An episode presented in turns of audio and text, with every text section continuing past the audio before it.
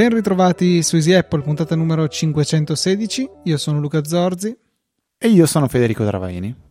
Carichi dalle WWDC. Sembra essere passata per noi un'eternità, ma forse anche per voi dalla scorsa puntata, perché abbiamo registrato proprio inizio settimana. Questa viceversa registriamo in extremis appena prima del venerdì per essere sempre puntuali alle 17. Quindi sembra passato un secolo. Ciao Fede.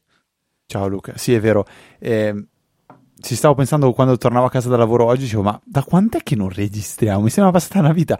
Aver, aver, anticipato la registrazione alla fine di un giorno, perché noi registriamo solitamente il mercoledì o il giovedì, però, boh, ha creato un vuoto particolare, Luca.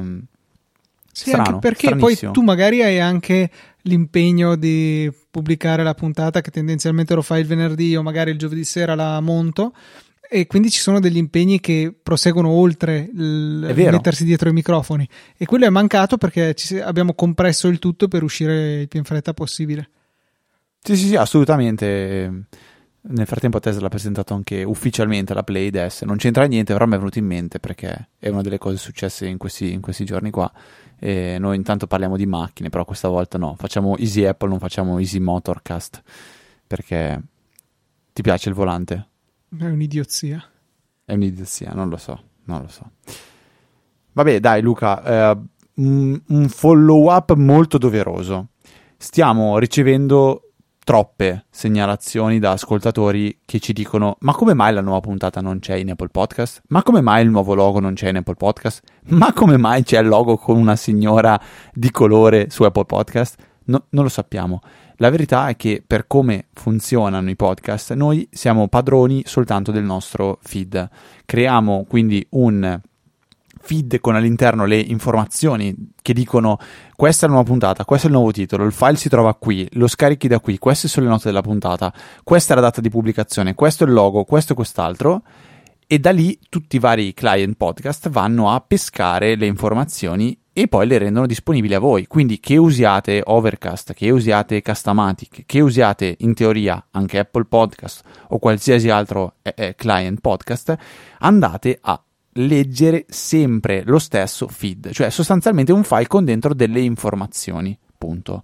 Il motivo per cui una puntata venga pubblicata più lentamente su un client podcast piuttosto che un altro dipende da tanti fattori, può essere da come funziona il client podcast, se il refresh delle informazioni lo fa direttamente l'applicazione stessa, se lo fa un server, come fa se non sbaglio Overcast, se non sbaglio Overcast ha, ha lo, il suo server che va a recuperare le informazioni nei vari feed per poi rendere diciamo più rapidamente eh, o per diminuire il traffico anche disponibili anche i vari dispositivi. Luca, correggimi se dico boiate. È esattamente La... così e tra l'altro eh, Overcast viene ogni paio di minuti circa a cercare le nuove puntate di Apple, è molto persistente. Ecco, nonostante potrebbe imparare che noi usciamo il venerdì alle ore 17. eh, però vedi, la settimana scorsa si sarebbe fregato.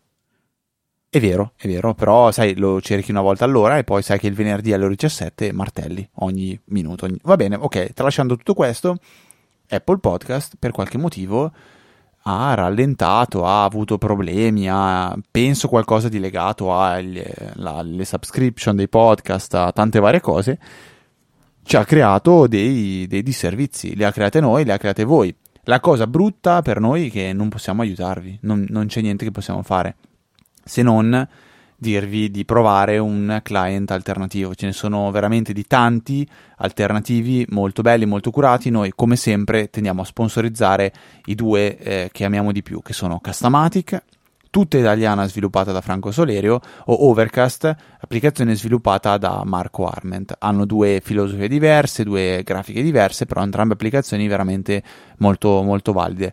Apple Podcast purtroppo in questo momento ci sta creando questi disservizi che, vi ripetiamo, non possiamo gestire in alcun modo, nonostante stiamo provando a iscriverci, ci siamo iscritti, ora ci hanno abilitati nella piattaforma di Apple Podcast per creare anche una, una sorta di, di, pagina di presentazione di tutti i podcast che sono all'interno del nostro network, quali possono essere il Saggio Podcast, eh, Aspherical, tutti gli altri, Motorcast, ehm, que- quelli che ci dovrebbero essere, capitolo primo, eccetera, eccetera. Una nota positiva di Apple Podcast è che potete lasciare le recensioni e noi come sempre vi invogliamo a spendere qualche minuto del vostro tempo per lasciarci eh, un feedback e qualche stellina, più ne lasciate più siamo contenti. E devo ammettere, Luca, che mi fa molto piacere vedere che nella sezione tech, tra i podcast in rilievo, quelli, eh, quelli più, più ascoltati, più seguiti, c'è ancora Easy Apple. Siamo a ormai quasi l'undicesimo, dieci anni e mezzo, e per dieci anni e mezzo siamo riusciti a rimanere lì tra i podcast più ascoltati nella sezione tech. Questo mi fa veramente tantissimo piacere. Fa piacere anche perché eh, non è una di quelle promozioni che tendenzialmente Apple Podcast fa quando un nuovo podcast viene lanciato. Eh, la nostra persistenza forse è anche quella a venire un pelo premiata. Tra le recensioni questa settimana ne abbiamo ricevuta una di Steo Sky Runner che lascia 5 stelle e dice informazione informale tecnologica. Rinnovo la mia recensione. Sono restano e saranno i migliori. Luca e Federico, conduttori di questo podcast, sono simpatici, competenti e chiari, immancabili per gli appassionati tech. Io ringrazio a nome mio e eh, sicuramente anche di Luca, Steo Skyrunner, mi piace questa informazione informale tecnologica perché tutto sommato dietro Easy Apple c'è anche questo, non c'è una preparazione di un copione che leggiamo, ma è una chiacchierata così dove condividiamo un po' le scoperte della settimana e non solo, anche progetti su cui stiamo la- lavorando, come ad esempio stiamo facendo da ormai 3-4 puntate parlando della domotica e anche oggi un piccolo angolino ce lo ritaglieremo.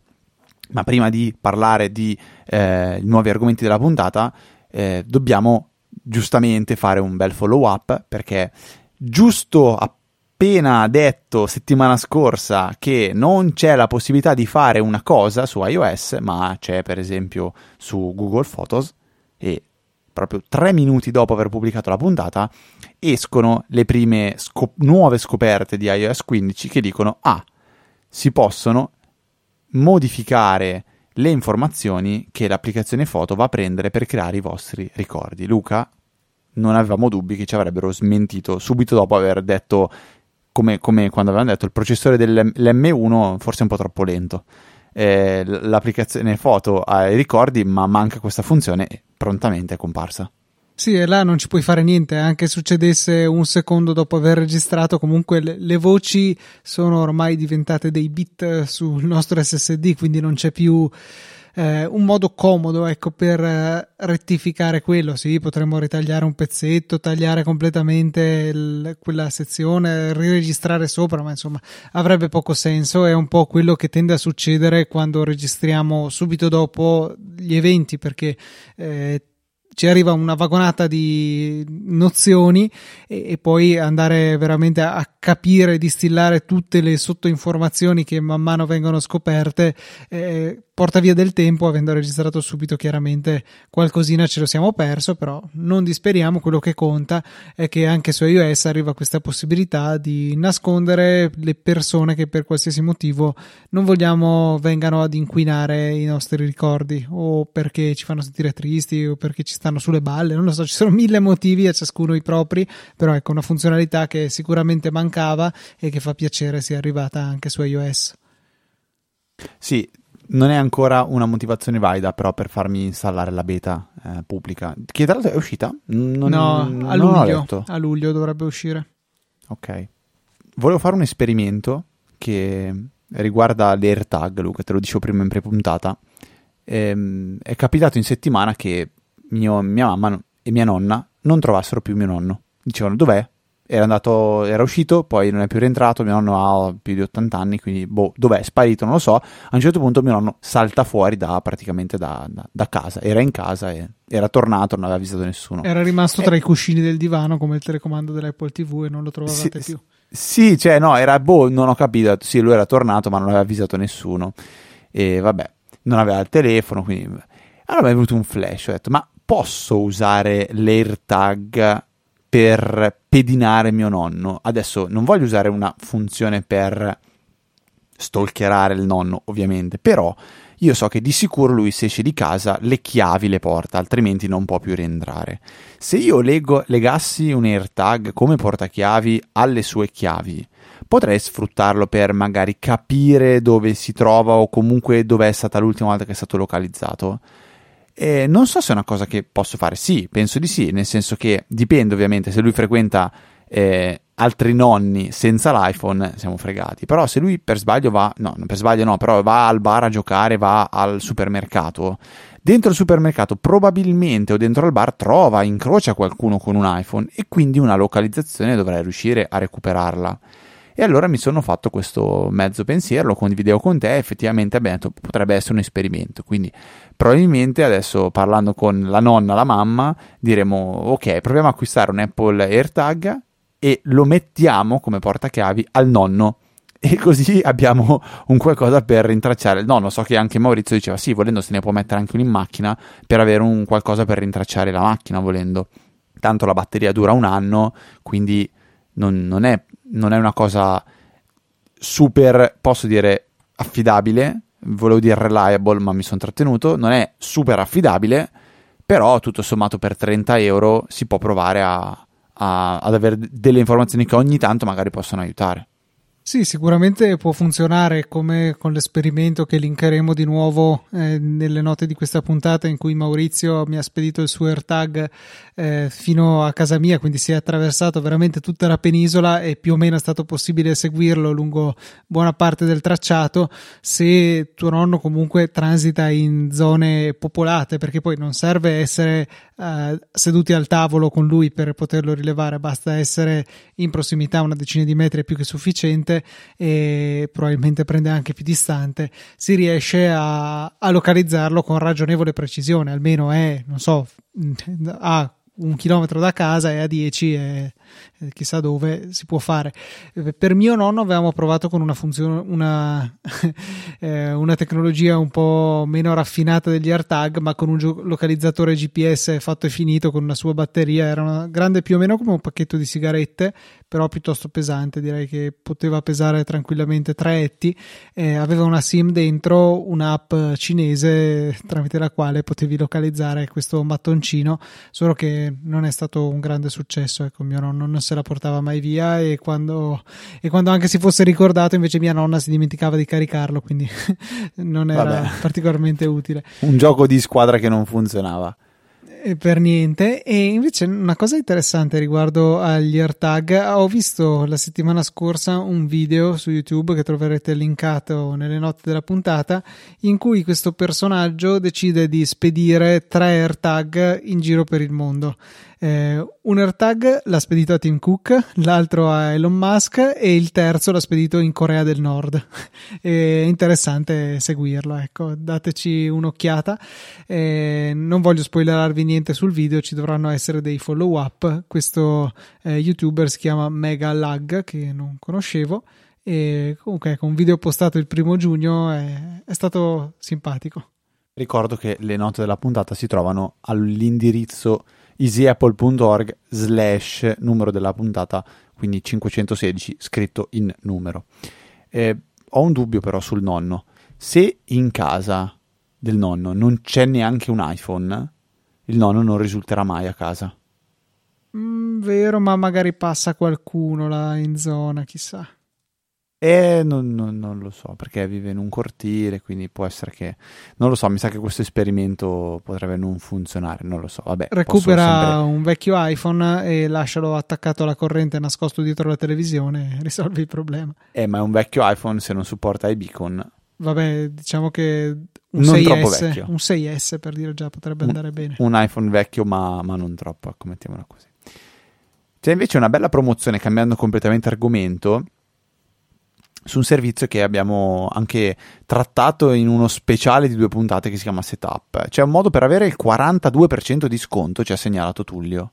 Sì, è veramente interessante tramite uno di quei uh, deal, quei siti di uh, offerte che ogni tanto saltano fuori e il prezzo in dollari scende da 119 a 69 dollari per un intero anno di setup che eh, lo rende ancora più appetibile. Quindi dateci un'occhiata, grazie mille a Tullio per la segnalazione. Setup rimane un servizio molto interessante, magari bisogna farsi quattro conti se alcune delle app le abbiamo già acquistate perché magari eh, non abbiamo particolare interesse a, alle altre e quindi boh, andremo a fare un acquisto inutile. Di sicuro è utile per scoprirne di nuove e avete ancora eh, tre giorni nel momento in cui pubblichiamo questa puntata, quindi tutto il weekend, eh, per andare a effettuare il vostro acquisto. Una delle, delle lamentele più più diffuse sugli aggiornamenti di iOS 15 e di anche macOS. Non mi ricorderò mai il nome. Io lo imparerò quando uscirà il prossimo. Com'è che si chiama il nuovo macOS, Luca? Monterey. Monterey, Monterey. Devo ricordarmi Monterey come... Mi ricorda una canzone di Manuel Casto, Monterey. Eh, no, no, aspetta, aspetta. Mi ricorda una canzone super trash di YouTube che dopo se mi viene in mente ve la linko. Praticamente tanti elementi della interfaccia grafica in Safari sono stati nascosti dietro un menu. Tra questi c'è anche il pulsante di refresh. Noi già scorsa puntata l'avevamo citato e Siracusa dice eh, gu- che guardando eh, durante il WWDC vedere eh, durante i corsi, sapete che il WWDC, non è soltanto un keynote di presentazione, segue poi una settimana di corsi di ingegneria Apple che spiegano fanno dei corsi su come sfruttare le nuove funzioni di iOS, rispondono a delle domande, è tutto un training. Ecco, e dice, vedere in questi video le persone che devono andare a ricaricare una pagina utilizzando il pulsante con i tre puntini è un'assurdità eh, che eh, mette in evidenza come questa campagna di Apple di cancellare gli elementi visibili della, dell'interfaccia grafica sia, non abbia senso. E dice sì, è vero che esiste Command R, ma una, una, un pulsante del genere dovrebbe comunque esistere. Siracusa addirittura aveva creato in passato un'estensione di Safari la cui unica funzione era aggiungere un pulsante, diciamo, grande nella, eh, nella toolbar di Safari perché fino alla versione precedente c'era sì il pulsante ricarica ma era piccolino eh, al bordo destro della, eh, della, barra dell'indirizzo. Lui magari che so voleva a sinistra vicino alle freccette avanti e indietro e non poteva averlo. Si era quindi fatto apposta una, eh, un'estensione di Safari. Ecco, pensate fino a che punto è disposto a spingersi John per avere questo genere di comandi ho permesso che è difficile, secondo me, giudicare un'interfaccia grafica senza averla utilizzata, perché se non la usi non ti rendi conto nel quotidiano, cioè magari adesso stai a fissarti sul fatto che non puoi fare il refresh, poi in realtà nel, nell'usarlo ti rendi conto che il refresh lo fai boh, una volta all'anno, dubito, però eh, diciamo che in questo specifico caso su iOS c'è la possibilità di eh, fare il pull to refresh, quindi scorrendo in cima alla pagina, se non sbaglio, si può fare un, un refresh della pagina. Chissà quante volte capiterà per sbaglio. E, ehm, su Mac però questa funzione mi sembra che, che non ci sia. Ma io non mi sento così troppo contrario al eh, refreshare le pagine. Cioè, io penso al mio tipo di utilizzo. Su Mac, su Windows, uso sempre F5 o Command R, sempre, non mi capita mai di usare il mouse. Non so neanche quanti utenti diciamo conoscono che esiste quel pulsante per fare il refresh. Non, non, non lo so onestamente. Sanno che esiste l'F5 forse. E quindi tutto sommato eh, penso sempre a quanto Apple non si rivolga spesso al pubblico nerd eh, oppure diciamo il pubblico avanzato, ma un pubblico standard. E quindi non trovo la scelta così tanto, tanto sbagliata. Però, ripeto, difficile realtà, giudicare senza averla usata. Cioè, appunto, in realtà però teniamo conto del fatto che sì, è vero, eh, Apple magari si rivolge all'utente medio, ma l'utente medio se glielo nascondi dietro il menu non lo scoprirà mai, mentre invece se è perlomeno bello esposto, eh, c'è più probabilità che lo vedi e magari impari cosa fa. Eh, sì, sì, assolutamente, ma se l'utente medio non lo usa mai, allora toglielo direttamente, stop. Mm, ma l'utente medio magari non sa che c'è, non sa che potrebbe servirgli, non lo so, cioè mi sembra un po' allora, una, una giustificazione che sta poco in piedi, ecco. Non lo so, perché ti dico, ci sono tante cose per cui eh, Apple sta facendo questa scelta, cioè della serie non lo fai quasi mai, quando ti serve te lo nascondo. Un esempio per me lampante è la, lo spegnimento dell'iPhone. Cioè, oggi, se dai in mano l'iPhone a una persona che eh, non è avvezza alla tecnologia o usa uno smartphone ma diciamo non ci sa smanettare, gli dici mi spegni un iPhone, non, non, non ce la fa. Cioè fa fatica, deve capire come fare a spegnerlo, quando l'istinto è sempre quello di qualsiasi dispositivo elettronico c'è un tasto che accende e un tasto che spegne e nel peggiore dei casi tieni premuto e spegne, ma questo ce l'ha qualsiasi dispositivo tecnologico, qualsiasi. L'iPhone non ce l'ha più. È scelta giusta o sbagliata? Non lo so. Quante volte ti capita di spegnere l'iPhone? Uh, ogni tanto ne ho bisogno, cioè può capitare... Quante volte invece ti capita di richiamare Siri? Cioè, io uso molto di più il tasto di accensione senz'altro, per richiamare Siri. Senz'altro, però cioè, è stato proprio per la scelta di uh, dare un'altra funzione a quel pulsante lì, mentre prima erano due distinti, home e power, adesso siamo costretti a, fare questa scelta che posso anche condividere, però insomma eh, sarebbe stato comodo avere un, un modo più immediato che no, non saprei scegliere, ecco qual è il modo più immediato per accedere a, questo, a questa funzionalità però sì, cioè il fatto che sia difficile spegnere il telefono non dico che sia un grosso problema, però non è un buon segno, ecco. Non so, io, io, quello che posso dire è che non mi sento infastidito e rallentato oggi da quello che Apple ha tolto. C'è da vedere poi cosa succederà con Safari, eh, perché leggo non ho letto di commenti positivi, ho letto solo commenti negativi. Nessuno che ha detto sì, vabbè, tutto sommato eh, è più piacevole da usare Safari. E quindi questa cosa un po' mi, un po mi, un po mi preoccupa. Poi, ovviamente, dipende da che pareri abbiamo sentito e quali voci. Ovviamente, in questo momento stiamo sentendo soltanto voci che vengono un po' più o meno tutte dal, dallo stesso, la stessa categoria, quindi sviluppatori, utenti esperti o, smanet- o grandi smanettoni. Io di sicuro continuo a, ripeto, come giustamente dici tu, bisognerebbe averlo provato, però continuo a guardare con grandissimo sospetto la nuova interfaccia grafica di Safari, in particolare su macOS. C'è anche chi aveva fatto notare che in particolare in split screen su iPad eh, risulta pressoché inutilizzabile perché c'è comunque una barra degli indirizzi relativamente grande, le finestrelle ai bordi, le, scusa, le tab ai bordi che sono dei francobolli o anche meno e quindi è difficile da utilizzare. Su Mac tra l'altro ho visto che con qualche magheggio, qualche file delle preferenze si riesce a ritornare al vecchio design anche se ha qualche eh, diciamo imperfezione grafica però di sicuro, ripeto, a me non, non piace la tendenza generale del nascondere le cose solo perché non, perché a loro decidono che tu non le usi mai e torno sempre a fare l'esempio delle toolbar che Microsoft ama mettere sui suoi software. Io non dico arriviamo a quell'estremo lì, però abbiamo già delle interfacce relativamente minimali. Non vedo la necessità di andare a renderle inesistenti queste interfacce perché loro dicono: Sì, tu sei qua per vedere il contenuto, non la barra di Safari ok, ma sono qui per usare Safari per vedere il contenuto. Se il contenuto mi impedisce di usare il, il browser o me lo rende più difficile, forse stiamo un pelino esagerando nel muoverci in, nella direzione delle eh, interfacce semplici e minimali a tutti i costi, ignorando l'usabilità. Eh, mi ricordo un, una citazione che non ricordo se era di ehm, Steve Jobs oppure di Johnny Ive, era design is how it works, quindi è, il design è dato anche dalla funzionalità e l'usabilità di un qualcosa. Se invece è solo bello per il gusto di essere bello, eh, non so, potremmo anche fare delle sedie appuntite perché sono più belle. Ok, magari sono più belle, ma non sono il massimo del comfort dovendoci sedere. Sì, design is how, is how it, it, works, eh, a parte la ricarica del, del Magic Mouse giusto? No, esatto, cioè questo è un altro esempio del, eh, di questo insegnamento, questa massima che sono state disattese. Sì, sì assolutamente.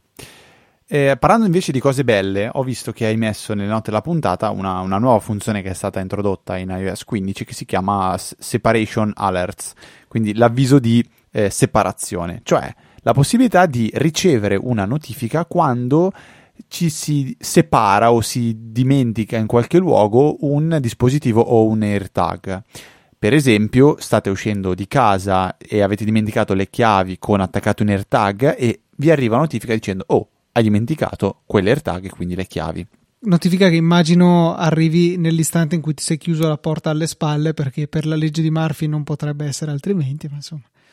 Allora, non so bene come funziona, penso che sia basato alla, sulla geolocalizzazione perché è anche possibile escludere delle località, cioè ad esempio non è che io lo voglio attivare sulle AirPods e se sono a casa eh, ed esco senza AirPod mi arriva la notifica tutte le volte. Questo però, è, è abbastanza però, scontato. non lo so, eh, cioè io preferirei piuttosto averla anche in puoi queste attivarla. situazioni. No, no, puoi, puoi attiv- cioè è una cosa che puoi gestire tu, cioè no, no, puoi dire dico, ok, per me adesso sì. non c'è per le AirPods questa funzionalità, c'è solo per gli AirTag. Dico che sarei disposto a non poter dire quando non mandarlo purché me lo mandi, cioè piuttosto mandamelo sempre, anche quando magari non mi interessa perché quella volta sto veramente coscientemente uscendo di casa senza eh, AirPods perché non mi servono. Comunque funziona con le AirPods, eh? non so perché dici di no. Nell'articolo di Mac Rumors parlava... No, del... no, no, dice, dice, che funziona se ti dice, dimentichi un, un dispositivo Apple un dispositivo ah, attaccato ah, AirTag o un dispositivo con Find My abilitato. Giusto, giusto, ritiro tutto, quindi meglio perché per le AirPods a me serve questa cosa. Eh, rarissimamente eh, mi capita di muovermi senza AirPods, ma eh, è una cosa tristissima. Io vorrei capire se possa funzionare al contrario, cioè ho un Apple Watch e mi dice guarda che ti sei dimenticato l'iPhone.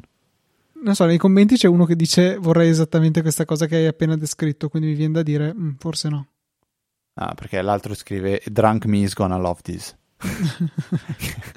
Vabbè, da ubriaco sicuramente funziona. No, sarebbe bello, eh, esatto, se, se... Io, io ho, ho, ho, imparato, o meglio, stavo progettando di fare una cosa del genere con, ehm, con Home Assistant.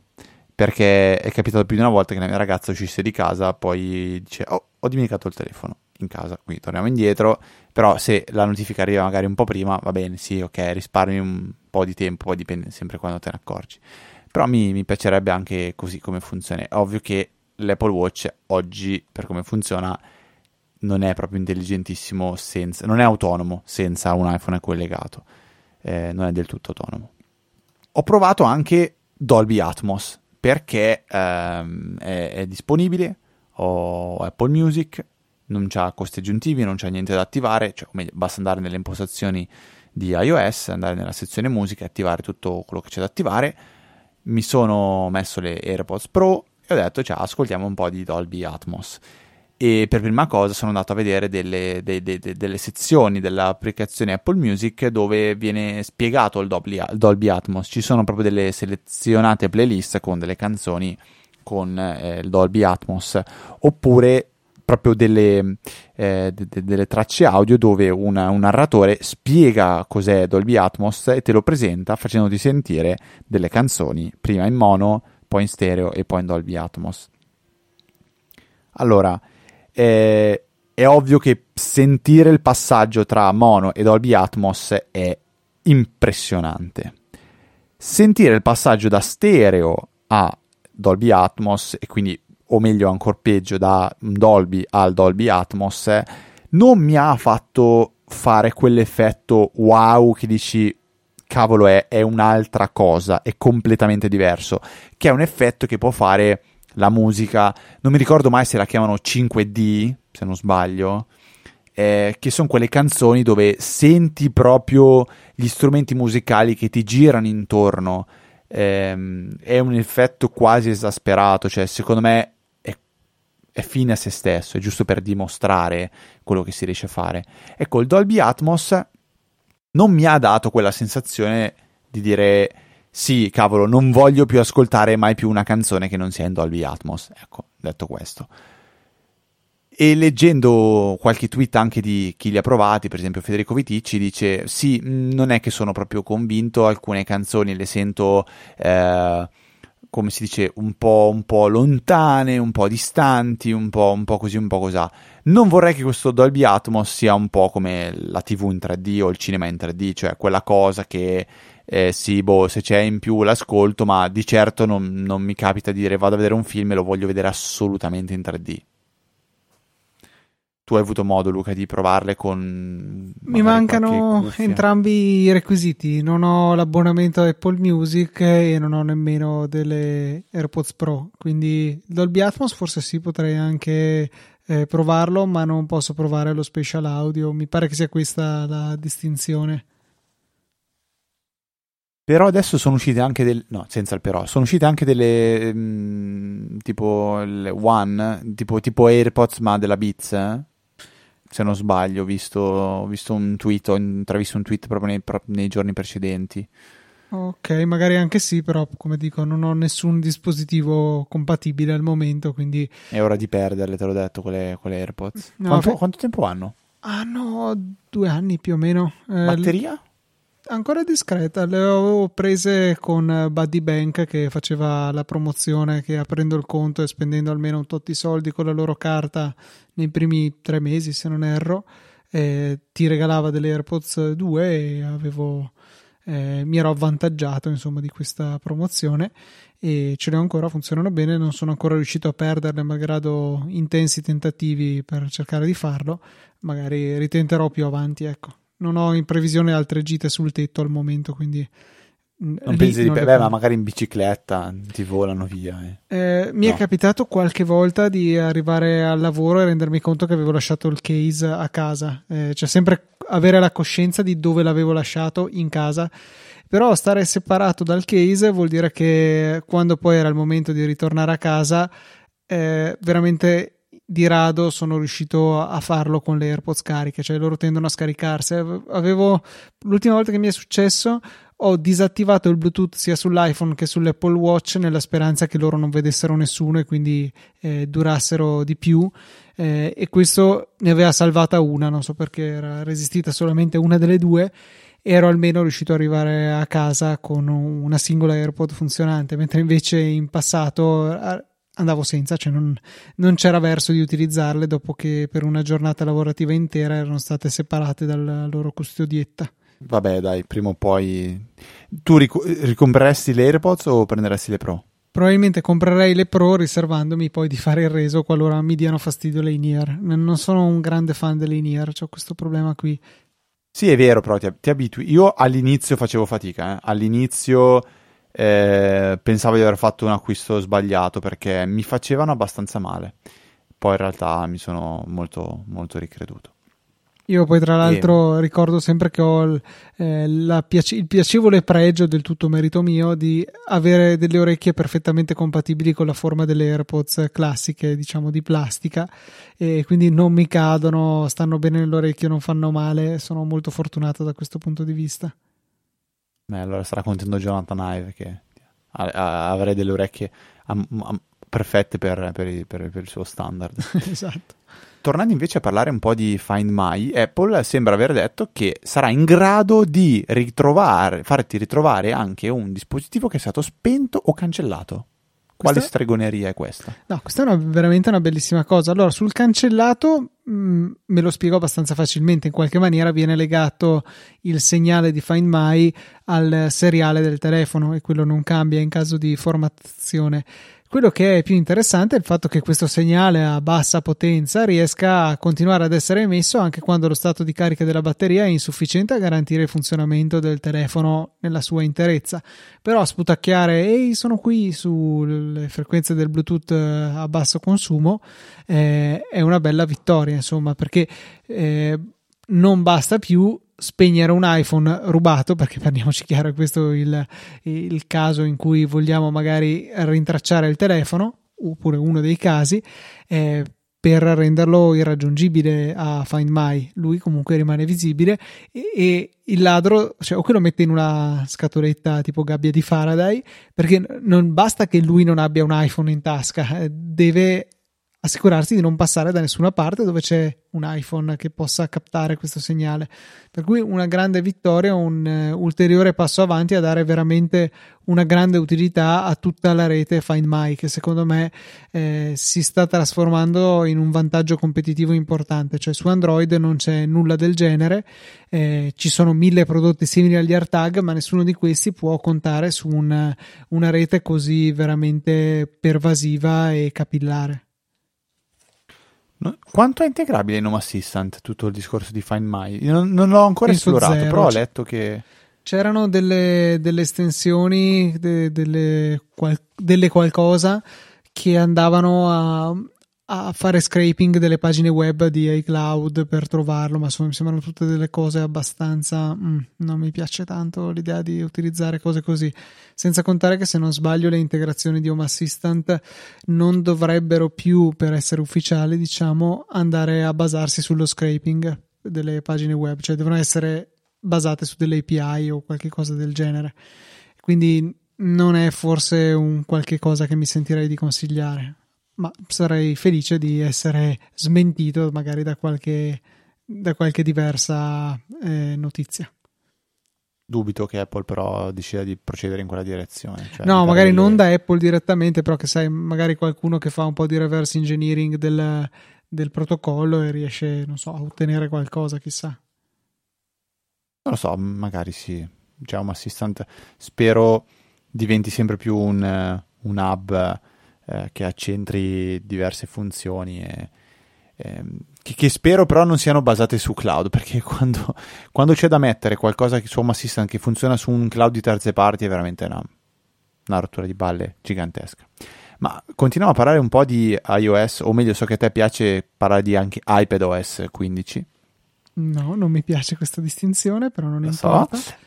Eh, praticamente su Reddit ho letto che qualcuno dice che eh, utilizzando le, le, scorciatoie, le shortcut e la nuova focus mode puoi più o meno in qualche modo creare dei, dei profili. Quindi praticamente andare a richiamare una specie di configurazione del, dell'iPad, principalmente della springboard dell'iPad, poi del, eventualmente delle notifiche di poco altro, per fare in modo che quel dispositivo abbia un, il profilo Luca, non so, Luca eh, usa tele, il, l'iPad in una certa maniera, poi attiva il profilo di, so, suo figlio e suo figlio vuole giocare ai, ai giochi e il, l'iPad diventa con, con, i giochi.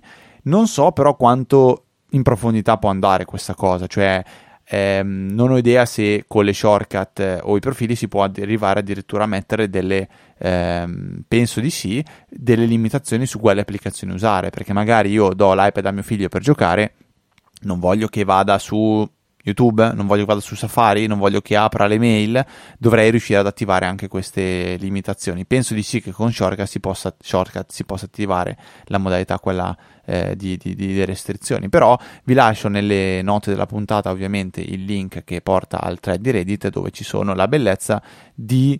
Eh, non c'è scritto quanti commenti sono.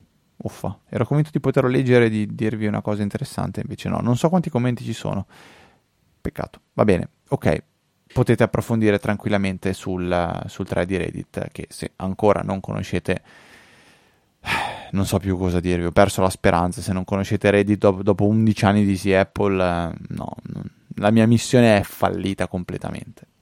La cosa che invece ho trovato molto molto carina in arrivo con iOS 15, che sarà possibile grazie ad iOS 15, è eh, per One Password la possibilità di avere un'estensione vera e propria per Safari perché adesso sì c'era modo di diciamo richiamarlo c'era modo di utilizzare il riempimento pseudo automatico tramite eh, la tastiera QuickType ma non c'era un'estensione vera e propria come quella che vediamo su desktop. Con l'arrivo del supporto alle estensioni perlomeno su iPad non mi è chiaro se sarà disponibile anche su iPhone avremo a disposizione un'interfaccia molto più ricca per One Password dove potremo andare a esplorare tutti i vari siti, copiare quello che ci serve, eccetera, eccetera. Veramente mi sembra una trasposizione piuttosto fedele di quello che possiamo fare con il computer. E un, ancora una volta vediamo come quelli di One Password siano sempre sul pezzo, in particolare sulle piattaforme Apple, non sono veramente secondi a nessuno, sono subito dopo ecco la WWDC sono subito eh, saltati per aria e hanno realizzato una prima bozza va bene però sicuramente funzionante nel video la si vedeva andare eh, lasceremo il link nelle note della puntata se volete vederlo anche voi. E e questo mi conferma ancora una volta che OnePassword, malgrado eh, la disponibilità di vari prodotti concorrenti, magari anche gratuiti, malgrado Apple stessa stia integrando alcune delle sue funzionalità, ad esempio parlavamo la settimana scorsa dei codici per la two-factor authentication, quei codici di sei cifre che cambiano costantemente ogni 30 secondi, eh, One Password rimane un passo avanti, cioè quello che ci offre questo password manager rimane di altissimo livello e grande, grande utilità. Quindi eh, sono sempre più contento di pagare il mio abbonamento a One Password. Altra cosa che ho, trovo molto interessante di iOS 15 è la, l'estensione della funzionalità sblocco con l'Apple Watch, la stessa che ci è arrivata per sbloccare il telefono anche con la mascherina in faccia per prossimità tra iPhone e Apple Watch sbloccato, eh, la stessa cosa che ci permetteva di sbloccare il Mac già da lungo tempo arriverà anche per sbloccare le cosiddette richieste personali di Siri. Sono eh, quel certo genere di cose eh, che se le chiedi a Siri ti dice sì, ok, ma prima sblocca l'iPhone. Eh, spero che possa succedere anche per l'apertura di cancelli in HomeKit che attualmente eh, richiede necessariamente di sbloccare l'iPhone prima di essere eseguita capisco il razionale, però nella maggior parte dei casi è una scocciatura per me perché appunto eh, ho, mi sono rassegnato a impostare il, eh, il, cancello di casa come una tapparella in modo da non avere la necessità di avere l'iPhone sbloccato o, o altro per eseguire questo comando perché la cosa si estende anche a quando hai le AirPods nelle orecchie. Io dico cara Siria per favore apri il cancello e se il cancello fosse effettivamente identificato come accessorio di tipo cancello lei mi direbbe sì sì ok però prima sblocca il tuo iPhone che è qualcosa che mi irrita pesantemente. Grazie ad Home Assistant non ho avuto grossi problemi a fare questa piccola messa in scena per ingannare Siri però grazie ad iOS 15 avremo la possibilità di evitare questa scocciatura e, e poter abilitare, immagino sarà un'opzione, poter abilitare questa funzionalità di sblocco tramite l'Apple Watch anche per le, le, richieste che normalmente ci richiedono il PIN o il Face ID, il Touch ID, quel che è. Interessante, interessante anche questa funzione. Per l'angolo della domotica, invece, io vorrei tirare fuori un argomento, un prodotto in realtà, che abbiamo già consigliato 15 giorni fa, perché ho avuto modo di giocarci dopo che tu l'hai menzionato e devo necessariamente consigliarlo nuovamente agli ascoltatori. Si parla del Broadlink RM3 mini o RM4 mini. Sono due dispositivi da 15-20 euro che permettono di comandare dei dispositivi infra- con dei comandi infrarossi a distanza. Quindi si tratta di un, veramente un cilindro di boh, 2-3 cm di diametro altro, alto 4-5 cm, veramente molto piccolo, che si alimenta tramite USB. Una volta acquistato e tolto dalla scatola, basta collegarlo alla propria rete WiFi Qui attenzione che serve per forza una rete da 2.4 GHz, quelle da 5 GHz non sono supportate praticamente da nessun dispositivo dell'IoT. Vi consiglio assolutamente di utilizzare il metodo AP, tramite il quale il dispositivo andrà a creare una rete wifi a cui voi vi connetterete e da quel momento gli passerete le informazioni che servono a quel dispositivo per potersi connettere alla, alla rete eh, fatta questo tipo di configurazione il dispositivo sarà online e eh, voi potrete tramite l'applicazione di Broadlink comandarlo.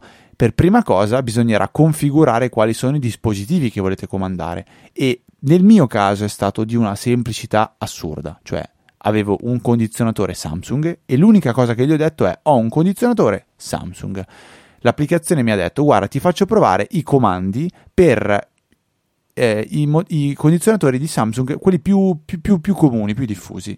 Dimmi se funzionano. Allora propone un'interfaccia grafica da cui ho potuto accendere, spegnere il condizionatore, modificare la temperatura, modificare la tipologia di funzionamento, quindi mettere eh, il deumidificatore, riscaldamento, l'automatico, il raffreddamento e comandare le alette, quelle per la direzione tutto funzionava, allora ho detto perfetto, questo per me è a posto. E lui ha salvato il dispositivo e io da quel momento in poi lo potevo controllare tranquillamente. Successivamente ho collegato anche il televisore e il televisore è semplicemente stato un che marca è? È un LG. Boh, finito. Questi sono i comandi più comuni per gli LG e ha funzionato fin da subito, quindi potevo accendere e spegnere il dispositivo. Quindi è un pezzo di domotica che non richiede un assistant volendo, non richiede tutta quella parte di infrastruttura che può spaventarvi all'inizio si spendono 15-20 euro e si ha un dispositivo che può com- comandare i propri condizionatori ed è molto comodo, soprattutto adesso perché sto tornando dall'ufficio, lo imposto, lo, lo, lo faccio accendere. Se volete fare un passo in più, tramite l'RM4 che costa solo 5 euro in più rispetto al 3, è possibile integrarlo direttamente all'interno di Alexa o Google, ops, l'ho detto, o Google Assistant, mi sono accorto dopo e tramite questa integrazione è possibile comandare dispositivi con Alessia o Google. Io non l'ho fatto perché sfrutto direttamente Home Assistant. Il passo ancora in più, se volete, è quello di comprare sì l'RM4, ma di aggiungere anche un cavo speciale che è prodotto sempre da Broadlink, se non sbaglio costa 10 euro, quindi il pacchetto totale sale a 40 euro, è un cavo di alimentazione USB con all'interno integrato un sensore di temperatura e umidità. Quindi se volete comandare un eh, condizionatore, potete avere il vostro aggeggio Broadlink che anche vi comunica qual è la temperatura e l'umidità della stanza. Nel mio caso ho preferito eh, passare da, sempre da Home Assistant tramite dei sensori di temperatura della Xiaomi, in realtà si chiamano Aquara, H- Aquara penso che si pronunci, eh, dei dispositivi Zigbee però quindi che richiedono una complessità diversa di, ehm, diciamo, di infrastruttura per poter funzionare, però sono comodi perché permettono poi di fare quello che diceva Luca la, due puntate fa, di creare una sorta di eh, climatizzatore automatico. Quindi sotto una certa temperatura parte il condizionatore, sopra un'altra temperatura riparte. Per me grosso, eh, la grossa comodità di questo tipo di, eh, di, investimento è quello di poter dire ok sto arrivando a casa sono fuori a cena sono andato a farmi una passeggiata sono uscito il weekend a fare una biciclettata sto rientrando in casa accendo il condizionatore prima e non, non, devo quindi programmarlo col telecomando, non devo fare niente, è veramente super comodo. Sono a letto, voglio accendere il condizionatore perché ho caldo, non devo neanche cercare il telecomando, lo faccio direttamente col, col, con l'iPhone. Veramente dei dispositivi mh, ottimi, veramente, veramente ottimi. Non so se Luca tu hai qualcosa da aggiungere a riguardo. Nulla da, da, aggiungere, è un dispositivo che senz'altro consiglio, è economico, è pratico, piccolino, è, è forse un ottimo primo passo nel mondo della domotica personale. Sì, questo eh, mi permette di dire che a differenza di quello che consigliavo all'inizio, che erano le plafoniere della Xiaomi, tra l'altro se volete ve le vendo perché le ho, le ho tolte, ehm, questi sono dispositivi che un domani integrandoli con eh, un sistema di domotica un po' più avanzato come può essere Home Assistant, li utilizzate pari pari come sono. Cioè, li prendete e li integrate in Home Assistant, non come le luci smart che io, come ho già detto, ho iniziato ad odiare perché richiedono un passaggio eh, in più, perché questi dispositivi poi funzionano tramite a volte il cloud e quindi eh, anche con gli scelli c'è un funzionamento diverso perché l- la luce smart deve stare sempre, a- sempre in tensione e poi può accendersi o spegnersi, però ha bisogno sempre di essere alimentata e ha delle complicazioni in più, mentre questo Broadlink no, assolutamente no. Così come lo usate oggi senza Home Assistant, lo userete un domani con Home Assistant. Detto questo, direi che possiamo avviarci a concludere questa puntata andando, come da tradizione, a ringraziare i nostri donatori. Questa settimana avete sentito Easy Apple grazie alle donazioni di Salvatore Verrusio, Paola Bellini, Stefano Meroni, Enrico Carangi, Matteo Semenzato, Andrea, Nicola Biscegli, Bisceglie, perdonami, mi sono incartato, Alessandro T, Marco F e Davide Tinti. Grazie mille per il vostro generoso supporto. Sembrate anche tantissimi, siete tanti, ma e anche grazie al fatto che abbiamo avuto due settimane. Quindi questo non faccia perdere d'animo chi tra voi stava considerando una donazione, ma ha detto: Beh, questa settimana sono anche troppi, posso esimermi da questo? No, non puoi esimermi. Easymerti. Easymerti. perché abbiamo davvero tanti modi per, con i quali potete supportare le nostre puntate. Sono tutti elencati nella sezione supportaci del sito easypodcast.it. Ci sono Satispay, ci sono Apple Pay, carta di credito, PayPal, c'è un po' di tutto, donazioni singole o ricorrenti. I metodi sono vari, ma il grazie è uno solo, il nostro è veramente sentito dal profondo del cuore. Io vi ricordo come sempre i nostri contatti che sono il principale, quello mail info-easyapple.org la nostra fantastica EasyChat che trovate cercando EasyChat su Telegram oppure in fondo alle note della puntata che vi ricordo ancora sono eh, facilmente trovabili eh, digitando l- l'indirizzo easyapple.org slash numero della puntata, quindi in questo caso 516. Se avete piacere poi potete trovare anche me e Luca su Twitter con i nostri account personali, siamo ftrava e lucatnt. Se avete dubbi su come si scrivono tutti questi contatti li trovate visitando il sito easyapple.org e quello è super semplice. Per questa 516esima puntata è tutto, un saluto da Federico, un saluto da Luca e noi ci sentiamo la settimana prossima con una nuova puntata di Easy Apple.